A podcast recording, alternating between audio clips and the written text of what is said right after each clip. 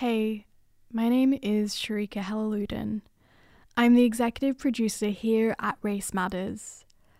The piece you're going to hear today is the beginning of a series by some of our newest producers and co hosts, Samantha Haran and Alicia Zhao, titled Radical Pedagogies. Over the last few months, they've been working together to reimagine and explore the possibilities of what education can be and the alternative ways in which we can learn outside the narrow offerings of colonial and capitalist institutions. You're going to hear the first episode of that series today, and it begins by looking critically at the ways in which current models of education are failing people and enacting violence. They did a call out to you, our listeners, and we were inundated with messages that were both vulnerable and very concerning. You're going to hear a couple today. A note that one of the voice messages we received names the failings of the Department of Education in New South Wales as part of this. We reached out to the Department of Education for comment but did not hear back from them. Another note that the same voice message contains instances of highly distressing content. We flag this in more detail in the episode. We ask that you go gently when listening in and know that it's totally okay to opt out of this listening. Thanks for tuning in. Race matters. Race matters. Race matters. Race matters. Race matters. Race matters. Race matters. Race matters. Say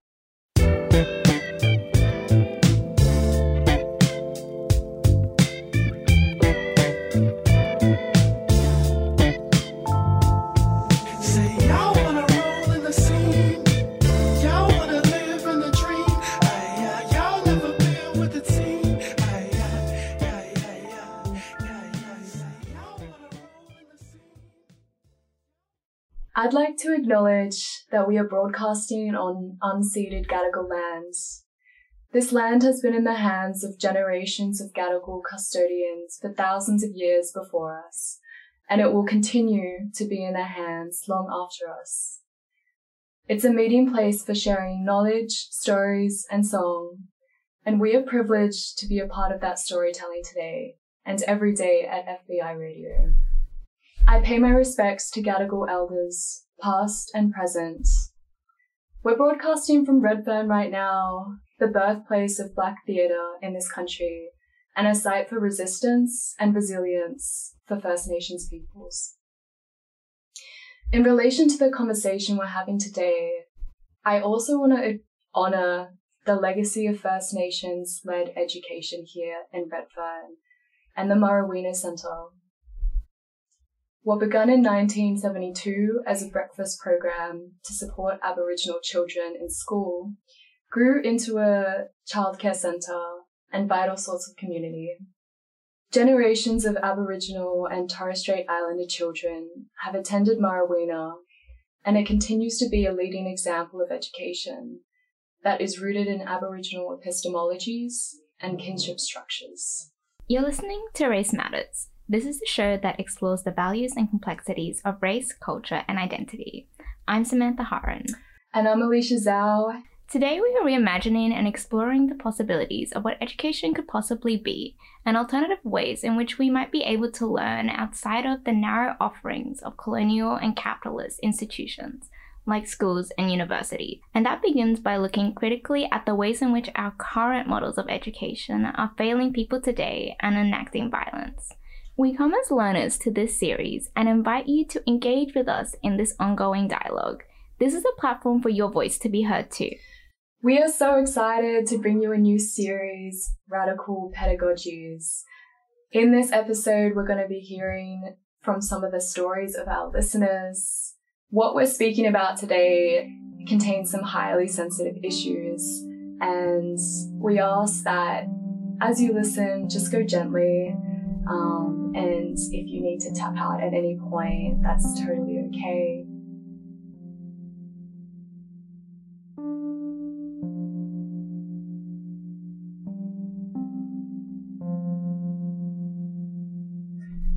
So, we want to begin by introducing ourselves and telling you about what brought us to be wanting to explore and investigate these issues.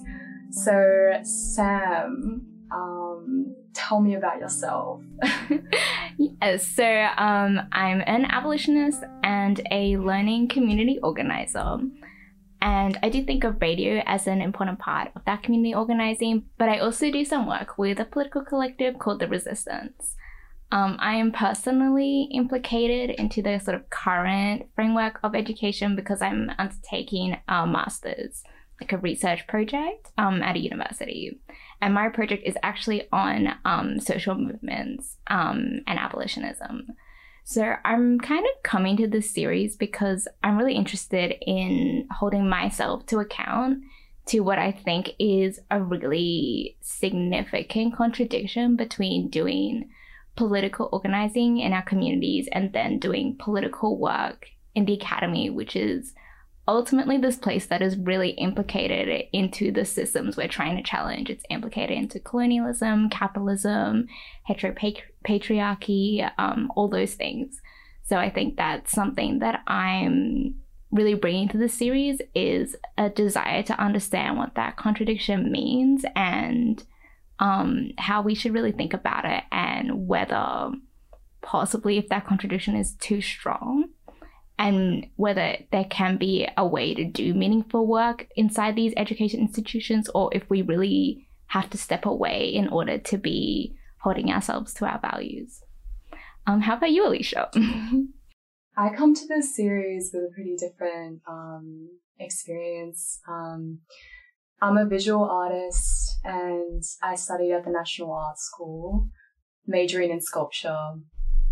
Although my creative practice takes many different forms, it's always sort of like centered around um, materiality and um, the process itself. Um, I used to work as an art tutor for primary school kids, um, but was quickly disillusioned by the confined ways of teaching that I was forced into and subsequently had to quit. So that's informed my consciousness in teaching. And I'm currently undertaking further studies at the University of Sydney, uh, focused on queer, gender, and critical race theories, alongside First Nations culture and history. These studies are really coming to shape the ways in which I want to pursue education that is as a practice of freedom and a force of transformation in people's lives. And a part of that is nurturing people's creativity and critical awareness of the world in which we live and like all the structures that place limitations on our lives. And I really believe at the center of such an education is and should be people's well-being like all different dimensions whether it's emotional spiritual mental and like physical. We're continuously upholding people's cultural safety and responsiveness. So i think it's important to recognize that these educational institutions are colonial corporations that continually perpetuate violence, um, a violence that takes many different forms, whether that's through ideological means, um, and the types of knowledges that it reproduces and indoctrinates people with. Um, we can also think about like the erasure of particular histories or physical exclusion or you know the absolute lack of protective and supportive measures for students that are not in place um, and entering into these like institutions it's often where we first experience being racialized and gendered beings. These structures are inherently built for particular bodies and defines what is the norm in our society.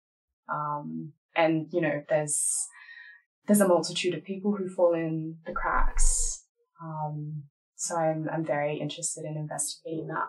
Yeah, I think what really strikes me from what you said is that there's sort of like these two different dimensions we're thinking about, which is that like the the violence these institutions do at the level of knowledge, but then also at like the literal level of like the material buildings violently like imposed on unceded land.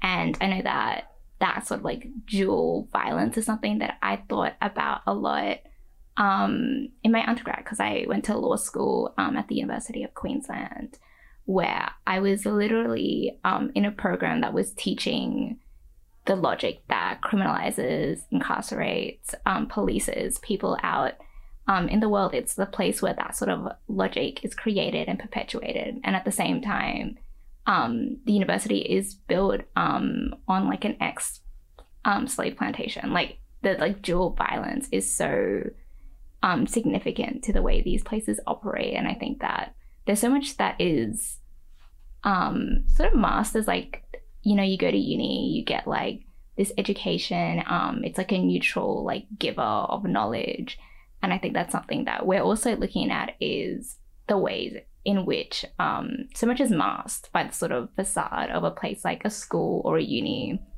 Um, and I think there's a lot to unpack there.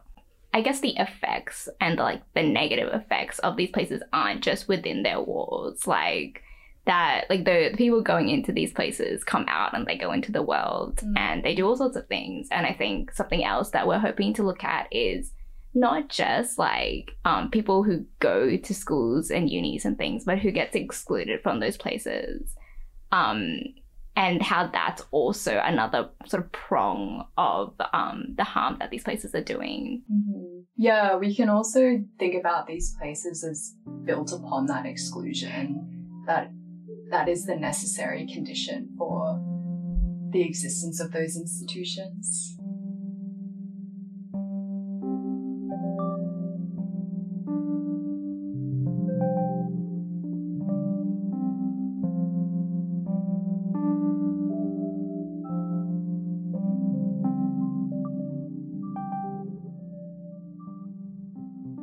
We've been delving into an interrogation of educational institutions. And a couple of weeks ago, we asked you to send in your stories in the form of voice notes. If you have personal experiences of exclusion, inaccessibility, or the various forms of violence in relation to educational institutions, um, whether that's racist, ableist, queerphobic, misogynist, or classist injustice. Um, thank you so much for sending in these vulnerable and really personal stories.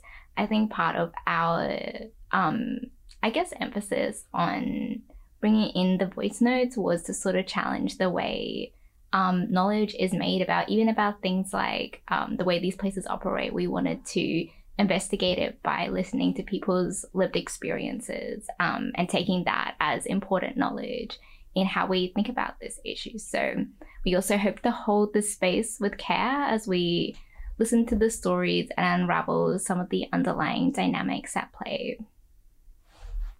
So, this first submission was from someone who took a university field trip for an anthropology course. Um, it was an overseas trip to the Solomon Islands. The story I want to share about arise from a social science field trip in um, earlier this year, uh, overseas social science field trip for credit in university, um, and it was a very interesting experience being um, being like far removed from the classroom and the usual classroom dynamics, but also um, kind of being in the field as well, how um, racial and gender dynamics of um, exclusion are still reproduced, even being so far away in Solomon Islands. Actually, we went to Solomon Islands to conduct ethnography and you know um, take research training in um, anthropology, doing field work, and um, something of note is that the group is a small group, but only only um, two out of say 15 um, um, people in the group are person of color um, the rest are um, Anglo-Australians and mostly of women um, we throughout this period we because we this was a new Colombo planned trip. Well, first and foremost, one of the things I point out is that um, me and my friend, who's also the person of color on the trip, he, um, she, and I notice how um, notice how the differences the different ways in which we experience the field as people of color are unacknowledged. It was presumed that we are experienced the fields as Anglo-Australian. For example, we have our own distinct, unique, like um, experiences, right? Like carrying racial trauma through the field, like and and it was very difficult to speak about it. For example, my friend is traumatized by water. She um at one point we had to take boat ride and the water being a, a site where a lot of lives are lost during exodus um, for her people traveling on open on this on the sea is very terrifying and it was hard to to speak about it. Um, for me um, the Solomon Islands was a place where a lot of soldiers died in World War II who um,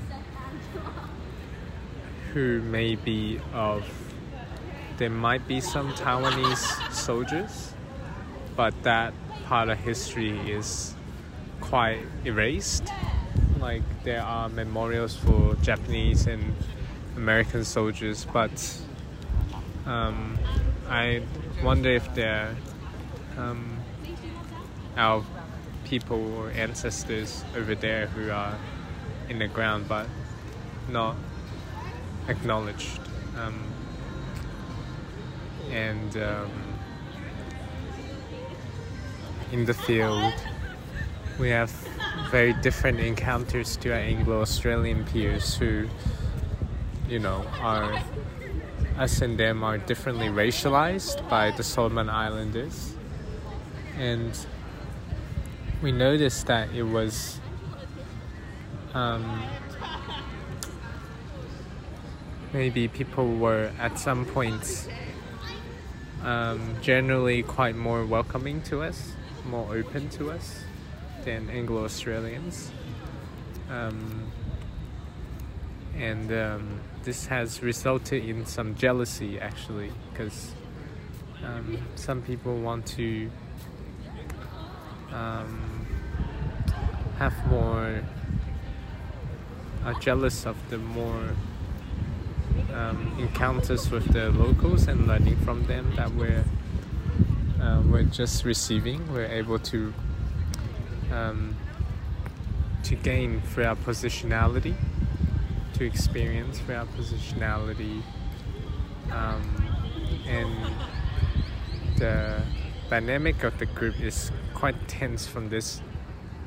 Yeah, so but in the in the end, it was everything was kind of okay. We never were able to talk about it and unpack it all.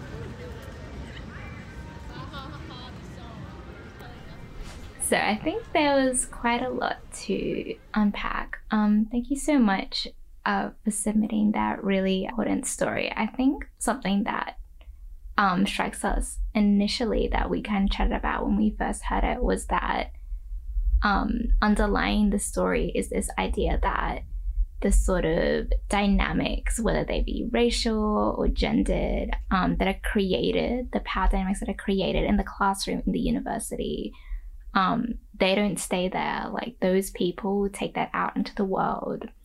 Um, and they are reproduced in all kinds of contexts. So it begin some things begin at uni, but they go elsewhere. It was really interesting to hear how that even a field trip um, that is research training, um, which is something that is, you know, that operates um, under the presumption that it is objective or it's neutral in entering into very, very different um, cultures and different geographical locations and coming into contact with um, different people. Um, but we carry those racial and gender dynamics within us, and they are imposed upon other kinds of contexts.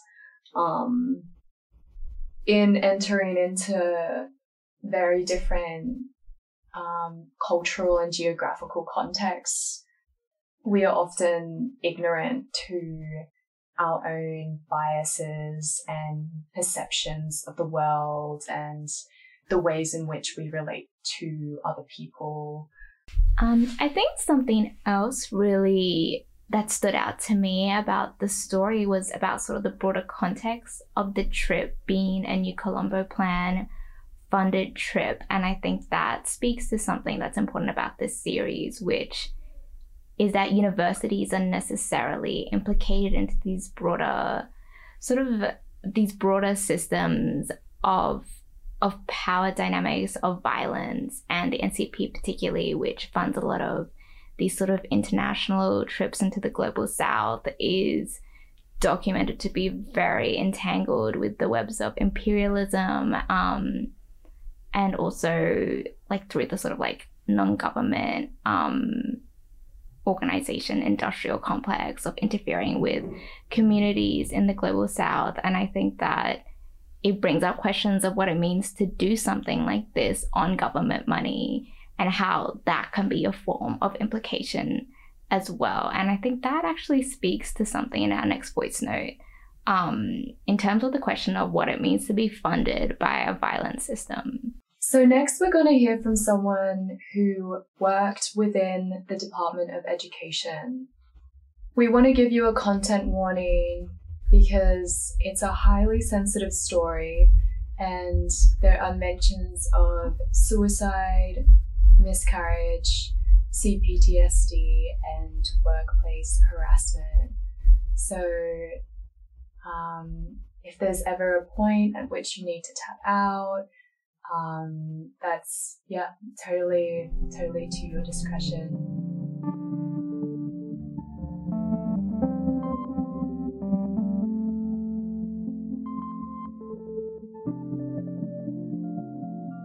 I worked in the Department of Education um, for four years. Um, in my first year, I was really badly bullied, um, experienced two students die from suicide, and just really poor management and overall shitty work conditions. Um, no locks on toilet cubicle doors, for example, um, 47 degree room temperatures, all of that kind of thing.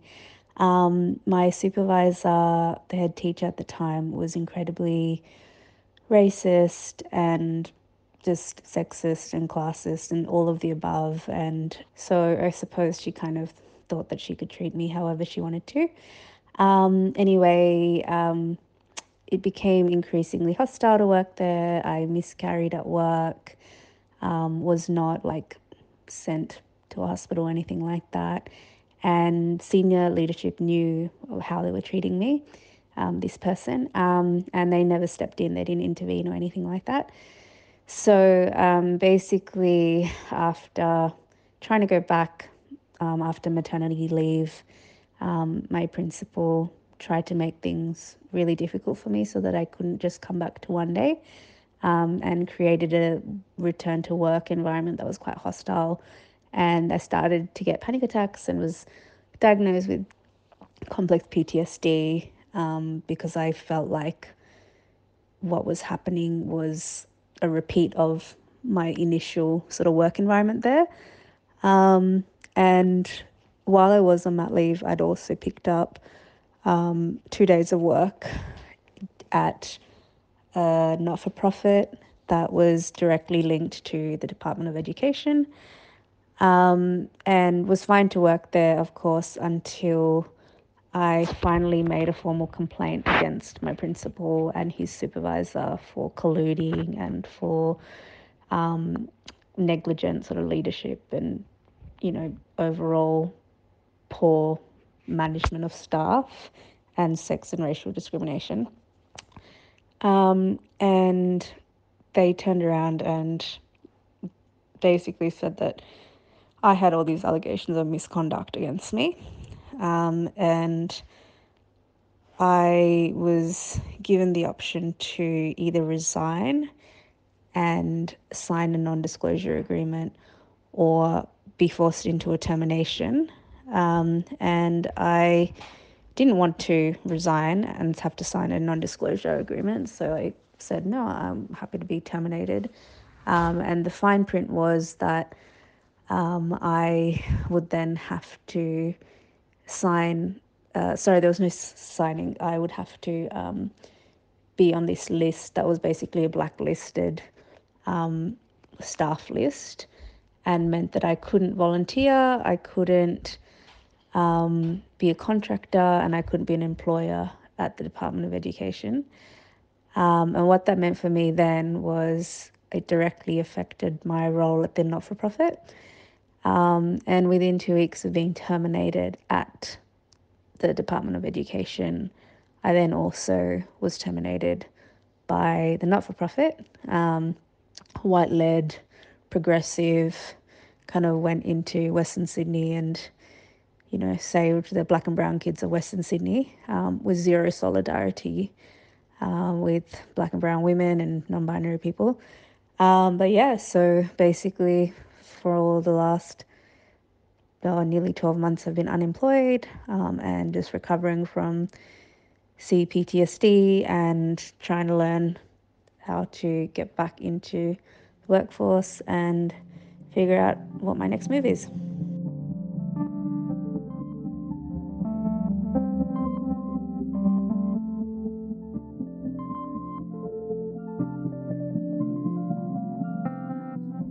We want to thank you again for sharing so generously with us and being so vulnerable. Um, we hear you, and we also want to acknowledge the the gravity of what this story, of what this person's story holds, um, and how profoundly that it has impacted their life. I think there's just so many different things um, to unpack in terms of the different power dynamics and the different structures that um, appear in this story. But I think like something that um, seems to be like an underlying um, thing to maybe think about is in connection to what we were talking about earlier. Um, the Department of Education being um, sort of this violent uh, institution in itself and, and probably importantly like very directly connected to the state and can be thought of as an extension of the state really um, and the sort of things that are happening within it both to students and as we can see in this story to staff um, is another form of sort of like control and policing. And I think importantly is the fact that when these are the people who are paying you, what can you do in that situation? Like when there's that level of coercion, and it brings in a lot of questions about um, the dynamics of labor and capital as well. That person's vulnerability in their position as um, as a teacher in relying economically on this job and the manipulation that was involved in their expulsion, but then also hearing about sort of the aftermath of that expulsion and like um, the reality of um, of of trauma um, and being like left being left alone and sort of unsupported Yeah, I think it really speaks to this the disposability of workers in these sort of institutions and how little regard the institution has to have for people. Obviously, there's like racial and gender dynamics at play, but sort of like a broader question is um, like a question of economics, a question of like that kind of exploitation and when education is turned into a business and people are turned um, into workers and what is really like something that is so um, learning is so interpersonal. It's so like real learning is really grounded in in relationships and how these sort of like huge institutions that are built on making profit how little regard they can sort of have for that. It certainly makes you think about how much change can actually be enacted within the structure of these institutions. It's it's such a confined and um, you know suffocating space that in the overwhelming sort of confrontation of you know you're you're a you're an employee, you're a teacher, and you're facing this um, this deeply entrenched structure and you want to make change in that current structure and in trying to do that i guess like you're carving out your own space within that. There's as say in like a position as a teacher you have only so much power you know and that maybe that power is in you know in relating to students and, and, and to people. Um, but when we're talking about like transforming like these structures, that's such a like, yeah, that's such a huge momentous thing to undertake. And like, it makes me, you know, think about and wonder about like trying to create spaces outside of those institutions. Yeah, I think it really, this story really indicates that ultimately, if we want places for learning and education that are safe, that are um, radical and meaningful, we need to burn all this other shit down. and ultimately, that, you know, there's only so much like reform and like like I guess like small wins that can be had from within, and that the real sort of place we should be looking is outside of these institutions. Because I think something else that comes up in the story is the amount of power that these big structures have to completely blacklist um, someone from any future employment in any um, school under Department of Education. And what we learn further in the story is that it doesn't end there. It also has led to determination in this supposedly independent um, NGO that is supposedly progressive, that is supposedly not, um, you know, attached to the Department um, of Education directly, but nonetheless, um, because of what they've said, they've lost a position there as well. It was really interesting to hear about how the NGO is interconnected with the Department of Education and the state and how it sort of like promenades this facade of being progressive and like helping um disadvantaged people uh and servicing people and the performativity of that you know, of that approach. And I mean, to me, it sounds like, it sounds quite like morally gratifying to them. The reality is that they blacklisted, um, a person who is a part of their organization, and that just speaks to the ways in which they value their employees. Um, it is, yeah, like you were saying, it's very disposable. Yeah, it definitely seems to sort of reflect a bit of a white savior complex um, vibe, but you can kind of see through the facade of it because they're saying that these are the people they're helping. But when it comes to the people within their organization, they're not, they're like, they're not like supporting their staff of color. And That's what does that say about how meaningful their commitment to quote unquote anti racism really is? I mean, that opens up a whole range of questions surrounding like what meaningful solidarity actually looks like within organizations and institutions, um, and what people are saying versus what they're doing and the impact that it actually has on people's lives. Because it feels like there's this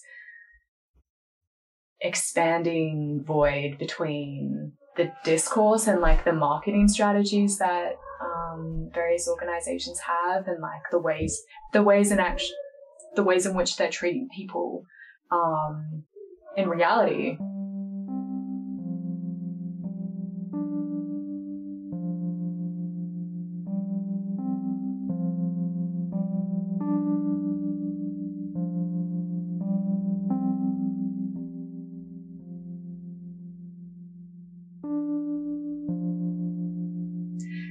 We've just spent the last hour hearing from you, helping us to investigate the galvanizing and problematic stories that you've had in educational institutions. We've touched on themes of racialized and gendered power dynamics within these institutions and how that extends out into the world and into the ways in which people relate to each other. And critically, people's utter vulnerability to the violence that is enacted by these institutions. on that, we want to really emphasize that this isn't just like an abstract or intellectual conversation.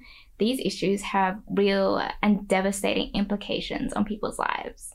As we heard in the stories in the voice notes, they leave pain, trauma, and isolation in their wake.